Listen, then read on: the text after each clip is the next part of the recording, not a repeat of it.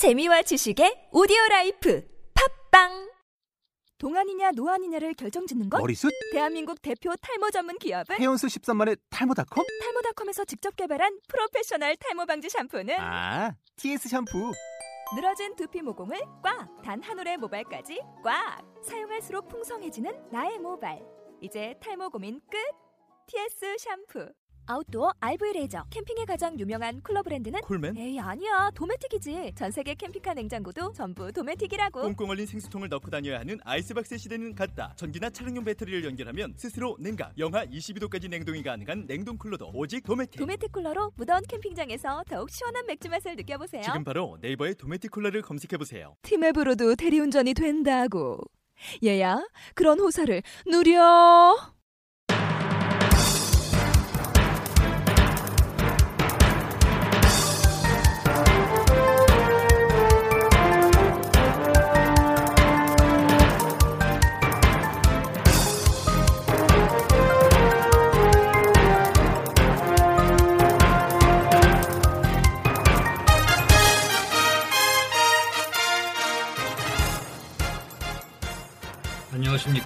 경향신문 이대근입니다.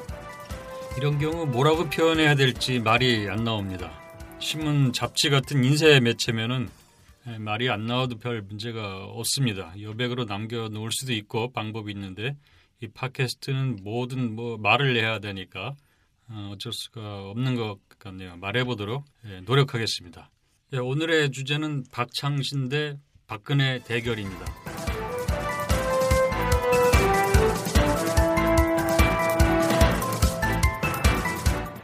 박창신 신부가 최근에 그 시국 미사에서 대선 불법 개입 문제로 박 대통령의 퇴진 발언을 하고 이어서 연평도 포격 문제 발언을 했습니다. 이런 발언이 나오자 박 대통령이 앞으로 저와 정부는 국민들의 신뢰를 저하시키고 분열을 야기하는 일들을 용납하거나 묵과하지 않겠다 이렇게 강경 발언을 했습니다. 곧 이어서 검찰은 수사에 에, 나섰습니다. 아, 이렇게 한 사람과 대통령 정권 전체가 대결하는 상황이 펼쳐졌습니다. 얼마나 대단한 권력과 얼마나 엄청난 영향력을 가졌길래 한 사람을 상대로 대통령이 진두지휘에서 전쟁을 치르고 있습니다. 집권당은 국회 국방위에서 어, 박신부 규탄 결의문을 내자고 추진을 한 적도 있습니다. 박신부란 분 엄청난 지지 세력을 갖고 있는 대선 후보도 아닙니다. 야당 대표도 아닙니다. 그냥 지방 도시의 에, 신부입니다. 이 문제로 어, 이렇게 에, 나라를 들었다 놨다 해야 되는지 안타깝습니다. 이 문제는 몇 가지 생각해 볼 거리를 에, 남겨줍니다. 첫 번째, 대통령 말의 무게입니다. 대통령의 발언이라는 것은 상당한 의제 설정 능력이 있습니다. 세상에 떠도는 말은 수없이 많습니다. 이런 상황에선 대통령이 하는 말, 대통령이 무엇에 우선 관심사를 두고 있는지 이것이 사람들의 관심사를 좌우하고 결정을 하게 됩니다.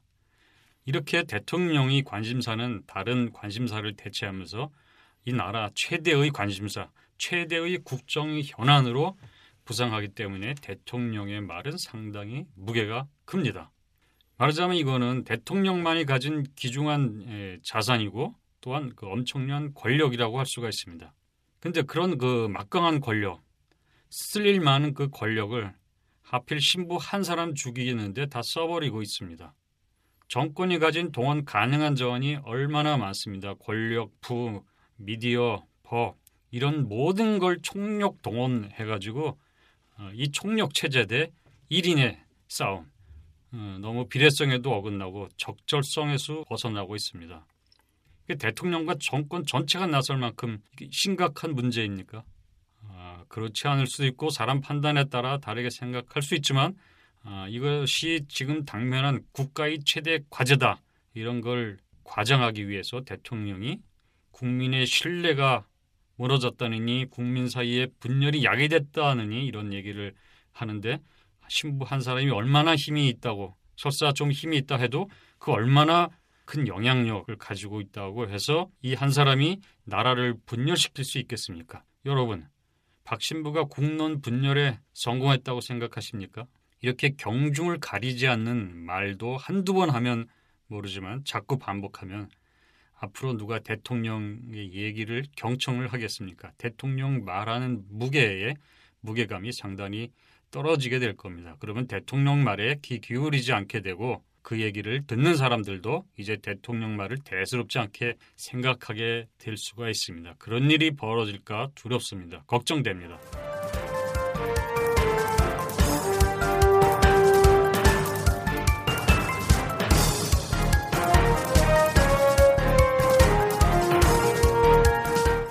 또 다른 문제는 자유민주주의라고 박근혜 정부가 자유민주주의 가 있는데 여기서 자유라는 건 자유주의라는 말의 줄임말이라고 할 수가 있습니다.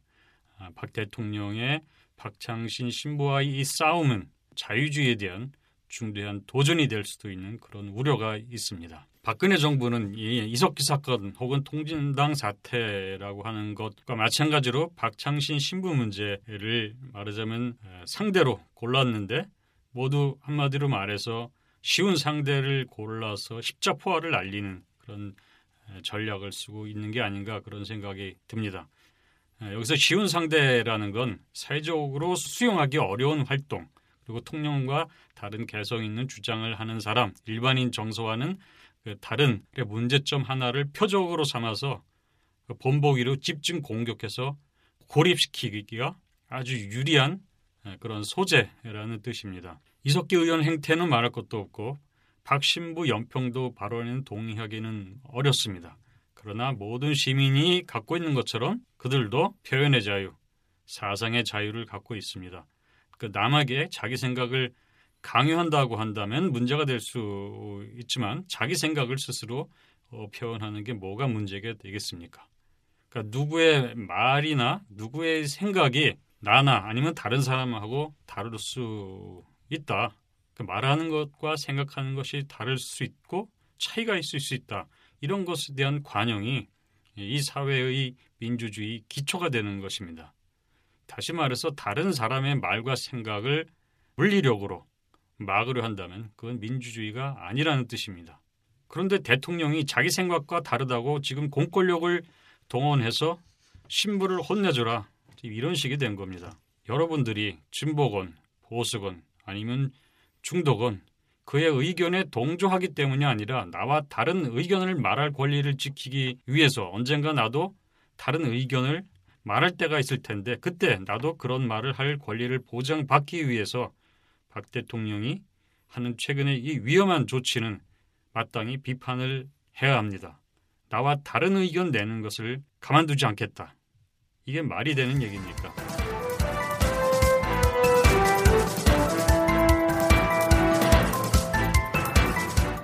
그러면 박 대통령이 왜 이런 무리수를 두는 걸까요? 한번 이렇게 생각해 보면 어떻습니까? 최근 박근혜 정부는 대선 불법 개입한 부당한 정권, 복지 문제 해결을 못하는 무능한 정권 이런 평판을 받고 있습니다. 아마 이거를 바꾸려고 하는 게 아닐까 그렇게 생각을 합니다. 말하자면 상식 대 비상식, 합리 대 비합리, 좋은 세력 대 나쁜 세력, 옳은 주장 대 틀린 주장 이분법 구도를 만들어내서 박근혜 정권은 상식, 합리, 좋은 세력, 옳은 주장 하는 편에 있다. 이거를 어, 인위적으로 만들어내려고 하는 게 아닌가 그런 생각이 듭니다. 박신부 발언이 문제가 있지만 그걸 무리해서라도 시급하고도 심각한 국가 최고 현안인 것처럼 문제를 키워서 전국적 쟁점으로 띄우려고 하는 것은 이런 이분법적 대립 구도를 만들려는 게 아닌가 이런 생각이 듭니다.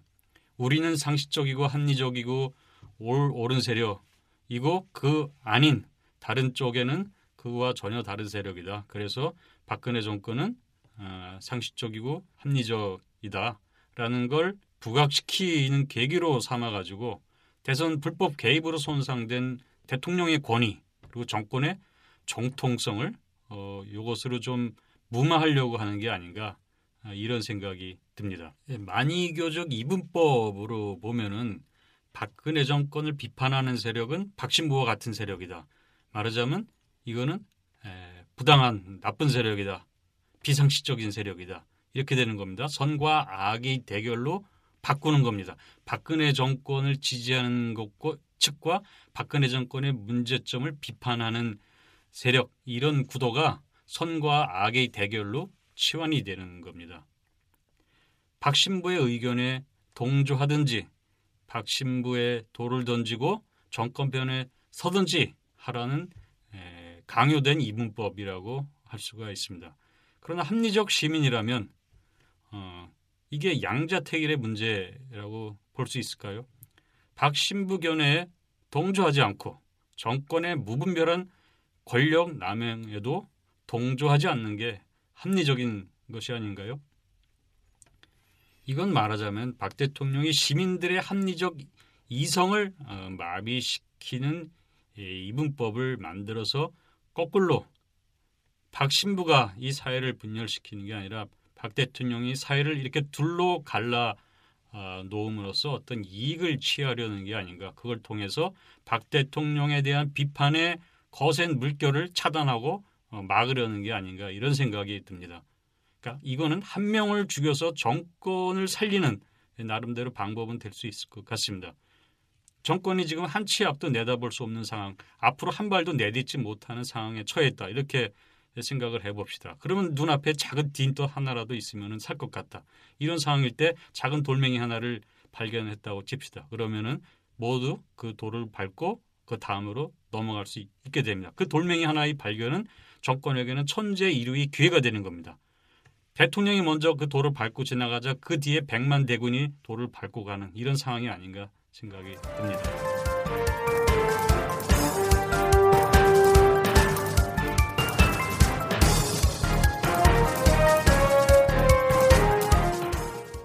박 대통령이 도대체 왜 이러는가에 대해서 다른 분석도 있습니다.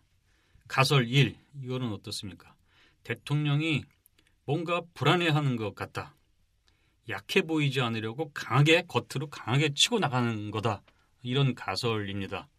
그러니까 겉으로는 당당하고 무슨 현안에 대해서 대통령이 좀 유연하게 해라 하는 거에 대해서 굉장히 요지부동이고 그렇지만은 속으로는 굉장히 불안해하고 있는 거 아닌가 아, 이런 얘기입니다. 가설 2는 그냥 단순하게 대통령이 흥분한 거다. 박근혜 대통령은 지금 절대 권력을 행사하고 있습니다. 이 전, 절대 권력자가 흥분하면 대책이 없습니다. 지난 에, 정부 조직 개편 때 미래창조과학부의 자금 무서 이관 문제로 기자회견을 하던 대통령으로부터 우리가 화난 모습을 한번 본 적이 있습니다. 대통령이 가끔 크고 무섭게 에, 화를 냅니다. 가설 3은 치밀한 전략적 계산에서 나온 행동이다 이겁니다. 말하자면 대선 불법 개입 문제로 정권이 흔들리자 보수층을 결집시키기 위한 때리기다 이렇게 분석하는 겁니다.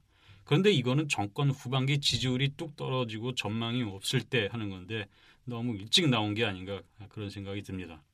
제가 가설 1, 2, 3을 말씀드렸는데 이게 따로 따로 있는 것이 아니라 이 세 가지가 다 이번 박근혜 대통령이 무리스가 나온 배경이 아닌가 그런 생각도 같이 해보게 됩니다. 그리고 이번에 나온 문제 중에 하나가 종교와 정치의 관계입니다. 박근혜 정권에서 박신부의 발언을 두고 종교의 정치 개입이다. 이건 문제가 있다. 이런 주장을 합니다.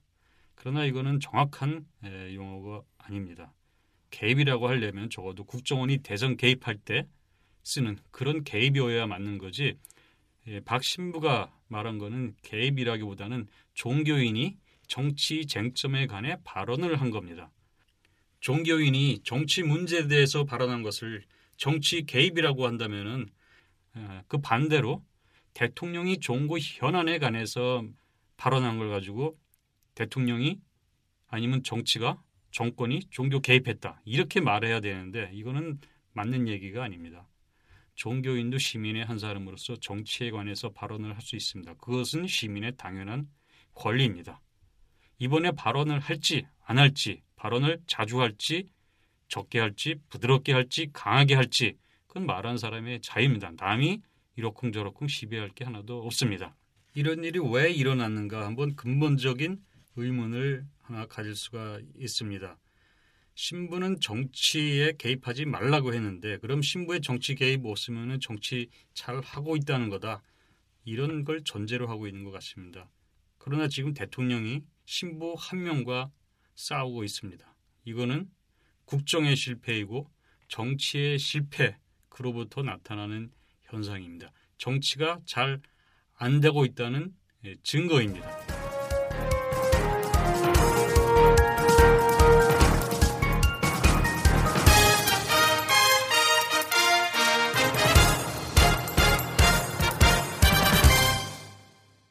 대통령은 위임받은 권력을 어떻게 써야 합니까?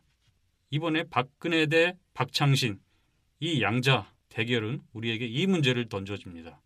지금 이 나라가 제정신이 아닙니다. 이대근이었습니다.